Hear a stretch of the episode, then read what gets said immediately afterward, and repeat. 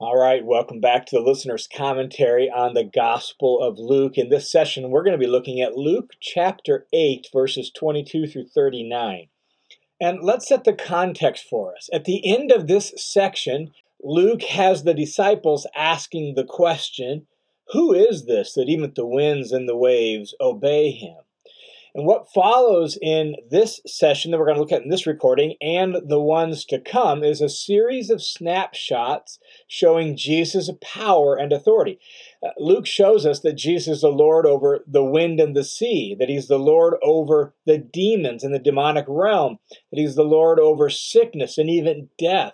And so it seems like Luke is helping us answer that question, who Jesus is, by a series of snapshots that answer the question the disciples asked Who is this that even the winds and the waves obey him? And this is apropos because in the last section, Jesus said he didn't come to hide the truth, but like a lamp, he intends to bring the truth about himself and God's kingdom to light. And so here we have a series of snapshots that do that. They show Jesus' glory and kingship and power and authority on full display, unhidden, and in doing so, they help us see who Jesus really is.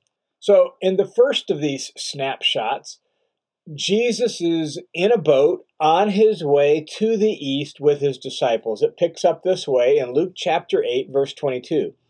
Now, on one of those days, Jesus and his disciples got into a boat, and he said to them, Let's cross over to the other side. And so they are going to cross over the other side of the lake or the Sea of Galilee. They end up, as the story unfolds, in the region of the Gerasenes on the eastern side of the Sea of Galilee. So they're sailing eastward recall that a number of the 12 are fishermen and thus their experience with the sea. That's important in what follows. Not only that, most of the rest are from Galilee, so they're at least familiar with the Sea of Galilee and the weather patterns around the Sea of Galilee. And so Luke says they launched out. They set out sailing across the sea, and as they were sailing along, he, meaning Jesus, fell asleep. We learn from the accounts in the other Gospels he was asleep in the stern, that is, the back of the boat.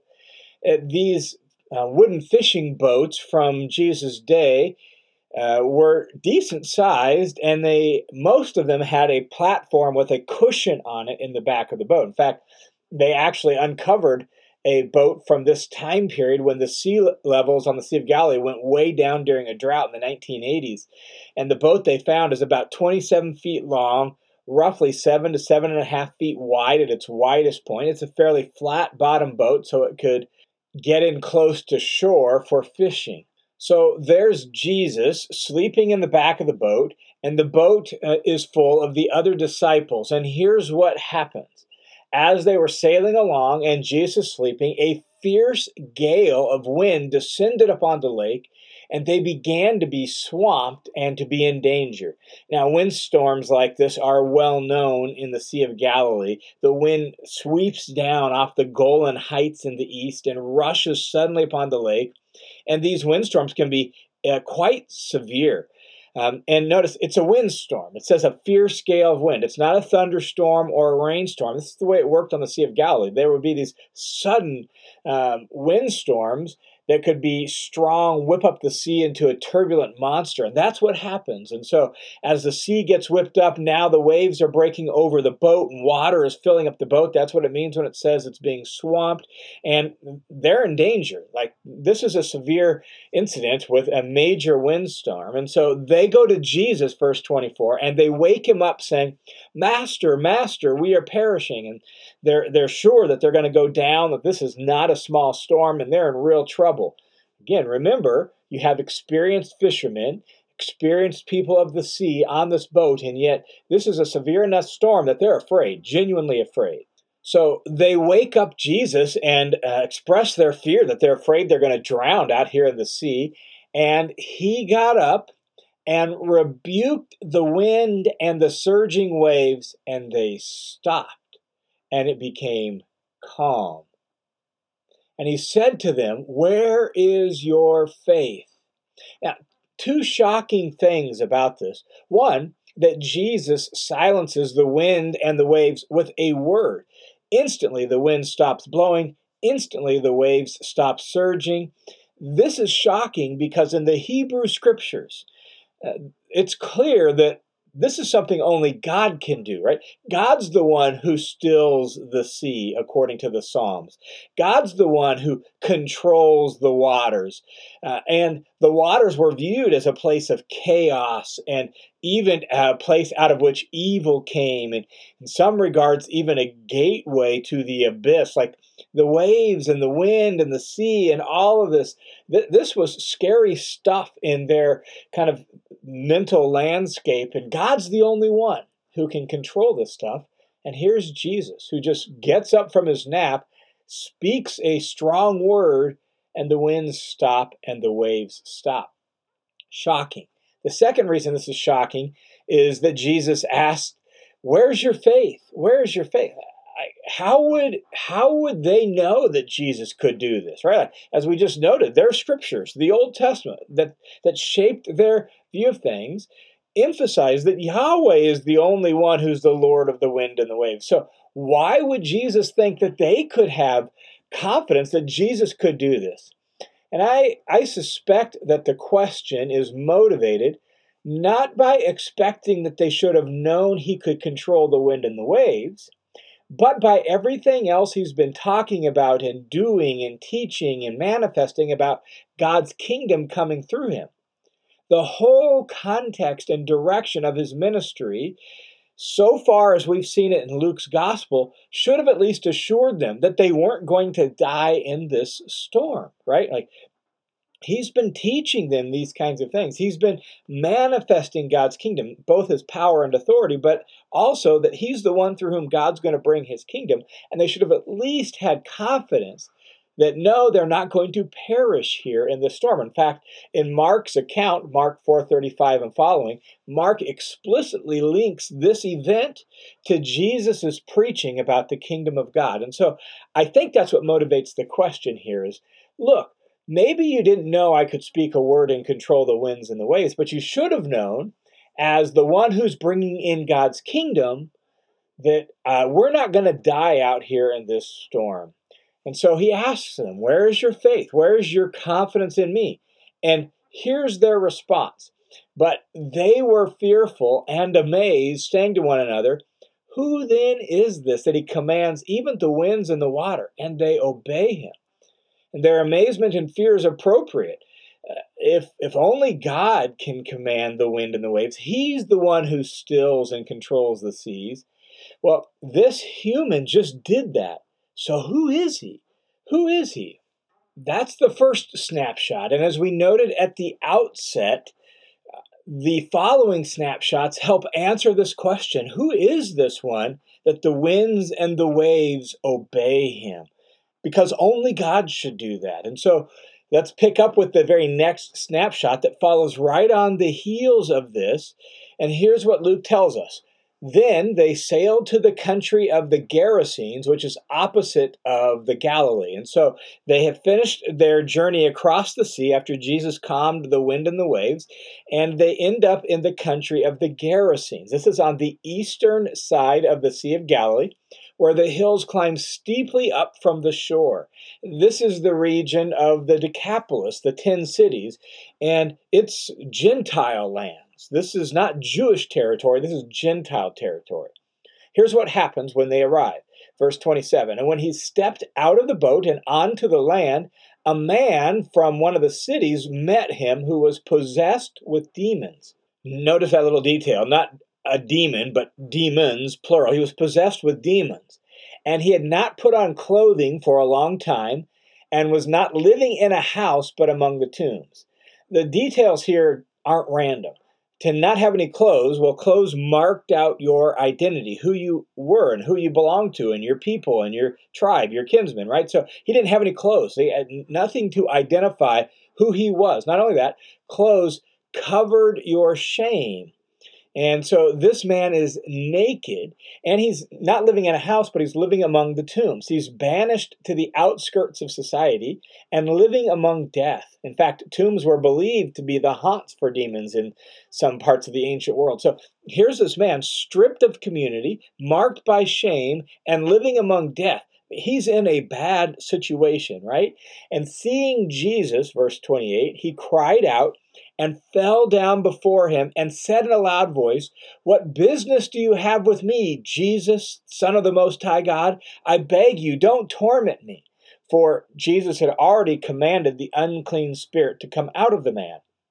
The man, or the demons within the man at least, know who Jesus is. Notice they he addresses him by name, Jesus, and by his title, Son of the Most High God. Not just any God, even the Most High God. Not a son of the gods or one of the gods, Son of the Most High God.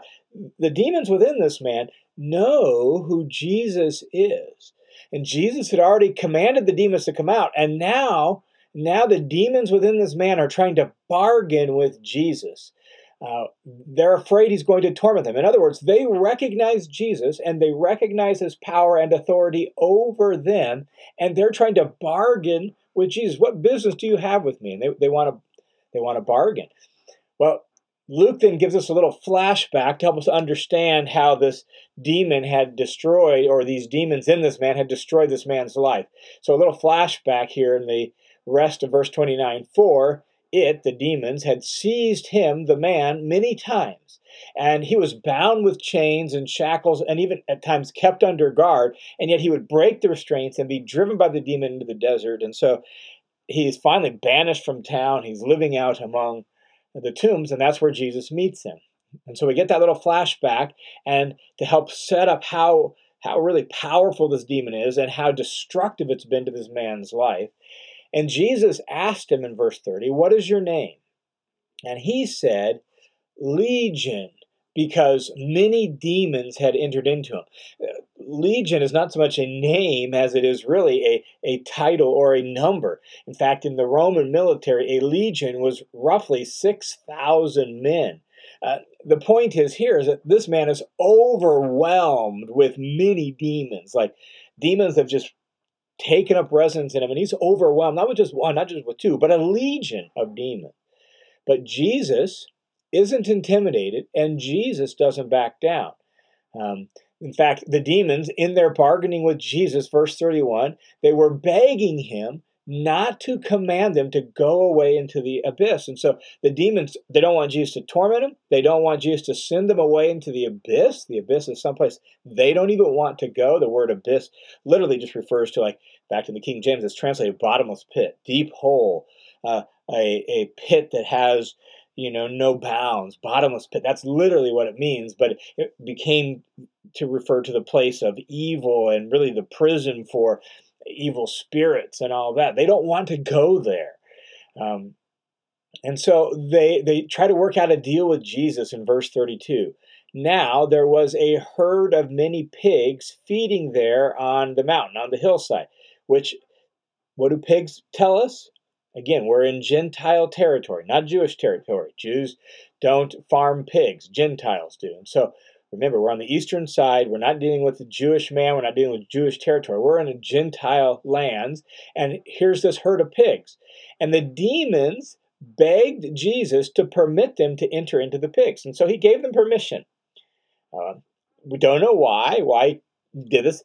But what happens is ironic, and I have to imagine from a Jewish perspective, somewhat funny. They, they would find this story a little bit hilarious. So the demons asked to go into the pigs. Jesus says, Fine, go into the pigs. And here's what happens, verse 33.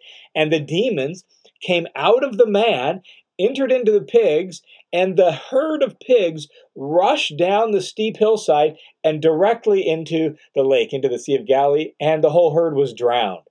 Um, and so the demons begged them to send them into the pigs because they know they're no match for Jesus' authority. They don't want to go to the abyss. And so they're trying to come up with a, a, a compromise. Jesus gives them permission. And yet, when he does that, just as these demons had destroyed the man's life, so they destroyed the pigs. They rush down the hill and they're into the sea. And there's a bit of a humorous irony there. They really do end up in the abyss anyhow. In fact, the sea was associated with the abyss. The, the sea was a place from which evil sprang. And there's this whole, you can read uh, through the Old Testament, you see glimpses of this in the ancient, you know, Near Eastern um, kind of mythos of the world of the Old Testament. All right, there's there's myths about uh, the sea monsters and the gods defeating the sea monsters. So the sea had this sense of being a gateway to the abyss and uh, a place of chaos and torment and evil, anyhow. And, and here, these demons really end up in the abyss as it was, anyhow. And I imagine the Jews reading, any Jews hearing the story, or even Jesus' disciples watching this, not only after the initial shock of what happened, they would find it somewhat funny. Ha, those demons didn't want to go into the abyss. They wanted to go into the pigs. Uh, they ended up in the abyss anyhow. Um, now, verse 34, here's what here's the follow-up. When the herdsmen saw what had happened, they ran away and reported everything in the city and in the country. They started spreading the word of what had happened, and the people came out to see what had happened. And they came to Jesus and they found the man from whom the demons had gone out sitting down at the feet of Jesus, listening to Jesus teach, uh, listening to Jesus talk. And notice this he's clothed and in his right mind. And the people became afraid. So here's this man sitting there with Jesus.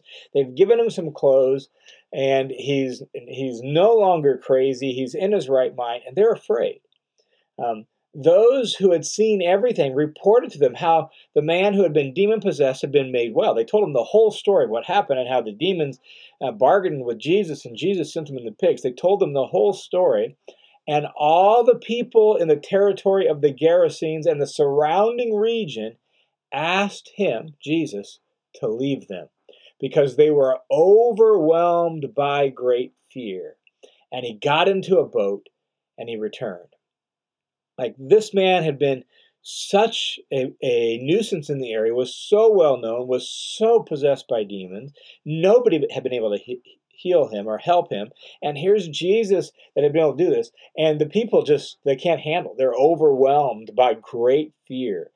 Um, it, it seems almost as if the people are more comfortable with what they know than they are with Jesus and who Jesus is, which means they're more comfortable with a man tormented by demons than with a man who can vanquish demons, namely Jesus.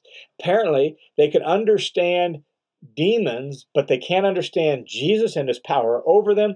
They know they can't control Jesus, so they ask him to leave. So Jesus gets into a boat and he returned back to Galilee. But before he did, the man from whom the demons had gone out was begging Jesus that he might accompany him. But Jesus sent him away. Said, no, no sent him away, saying this Return to your home and describe what great things God has done for you. And so the man went away, catch this, as Luke has written it, proclaiming throughout the city what great things Jesus had done for him.